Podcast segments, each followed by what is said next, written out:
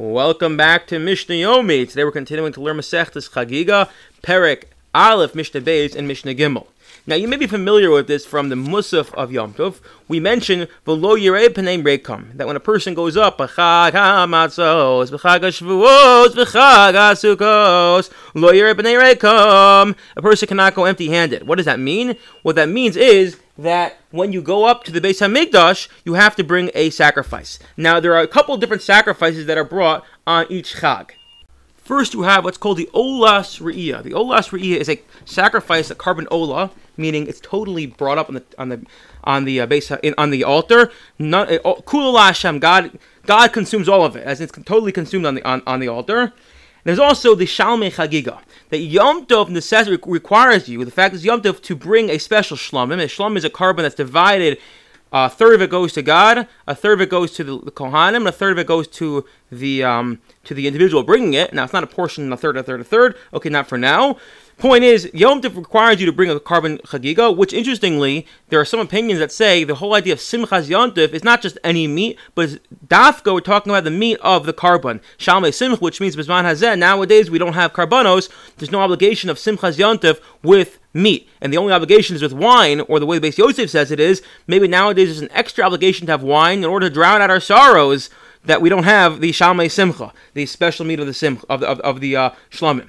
Okay the halach is as follows. We know there are three th- things that allow one to violate Shabbos. Pekuach nefesh, to save a life. You can push off Shabbos. You can uh, do things that otherwise are forbidden on Shabbos.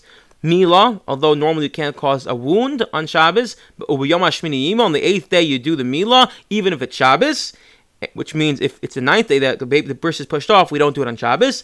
And lastly, the sacrifice, the sacrificial order, things that take place in the Beis Hamikdash, push off Shabbos, but only things that are required to be brought that day. You can't bring in a, an, a voluntary korban on Shabbos, or for that matter, Yom Tif. Says our Mishnah. Olos b'moed. If a person wants to bring a voluntary ola, not the not the um not the ola, um, excuse me, not the ola of of re'iyah, a voluntary ola, so that uh, that can only be brought on. I just skipped the Mishnah here. No, I just get the Mishnah. Says our Mishnah as follows: Beis Shammai Omer, Hari'iyah shtei kesef. The uh, korban re'iyah, this olas re'iyah, comes from two silver coins.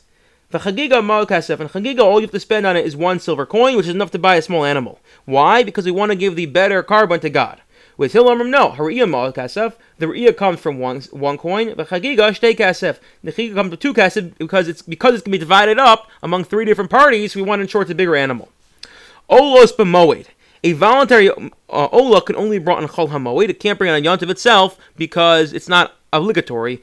That implication is if it is obligatory, as in the uh, the olos riyah, that is brought on yontif. And boas min Next, the halacha is any korban, any sacrifice that is obligatory can only come from non-sacred funds, as you have to expend the money on it. Whereas if it's a voluntary korban, so then it can come from your Meiser Sheni funds, money that was apportioned already ahead of time for to, for to buy korbanos in Yerushalayim or fruit in Yerushalayim. Which, by the way, if you remember we learned Zerayim, if you want to buy meat with your Meiser Sheni money, you can only buy korbanos. Okay. Vashlomim in a Meiser. Shlomim can come from Meiser because those are voluntary.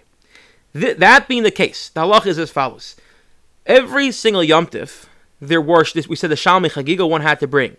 If you bring a, a shlomim throughout the rest of the year, that's voluntary. There was a shlomim, however, and that was on the on Pesach, where it's in this quasi uh, zone. Is it obligatory or is it voluntary? And the reason is as follows: we don't want someone to eat too much of the um, of the korban Pesach because if he's ravenous when he's eating it, he'll break bones. So, in order to ensure that people are eating the korban Pesach al sova, uh, already satiated, not stuffed to the gills, that would be a problem, but already satiated, we require everyone to eat from the korban chagiga. Well, what if you have a very big uh, crowd? There's not enough. There's not enough korban chagiga to satiate everyone, so you can bring a secondary uh, korban chagiga in order to allow everyone to have enough. Now, the machlokus is going to be this secondary korban, chagiga. Is it a voluntary chagiga because you already brought the one that discharged discharge your obligation, and if it's voluntary, it can come from Meiser Sheni, or is it considered obligatory because you're bringing it in order to ensure everyone eats their korban pesach ala sova. I guess the other way, the conceptual way to look at this is what is the uh, mischayiv? What is obligating you to bring the secondary korban? Is it is the Yom Tov obligating you? And if that's the case, if Yom Tov is obligating you, well, in the same way Yom Tov obligates you to bring the Olis Riyah and the Shalmei Chagiga, it also obligates you to bring the secondary Shalmei Chagiga. So you can imagine it can only come from Chulin, from non-sacred funds, because it's a korban that Yom Tov obligates you to bring. Whereas if you can argue, this might be the Machlokas Beis Shammai Beis Hillel here, it's not Yom Tov that's necessitating this korban Chagiga, the secondary korban Chagiga, but rather it's the korban Pesach itself, which requires you to eat al sova, and that's where you're bringing the secondary korban. Well, then maybe you could say it's considered a voluntary korban, or not obligatory in the, in the same sense that Olus Re'iyah is, and therefore it can come even from Meiser Sheni.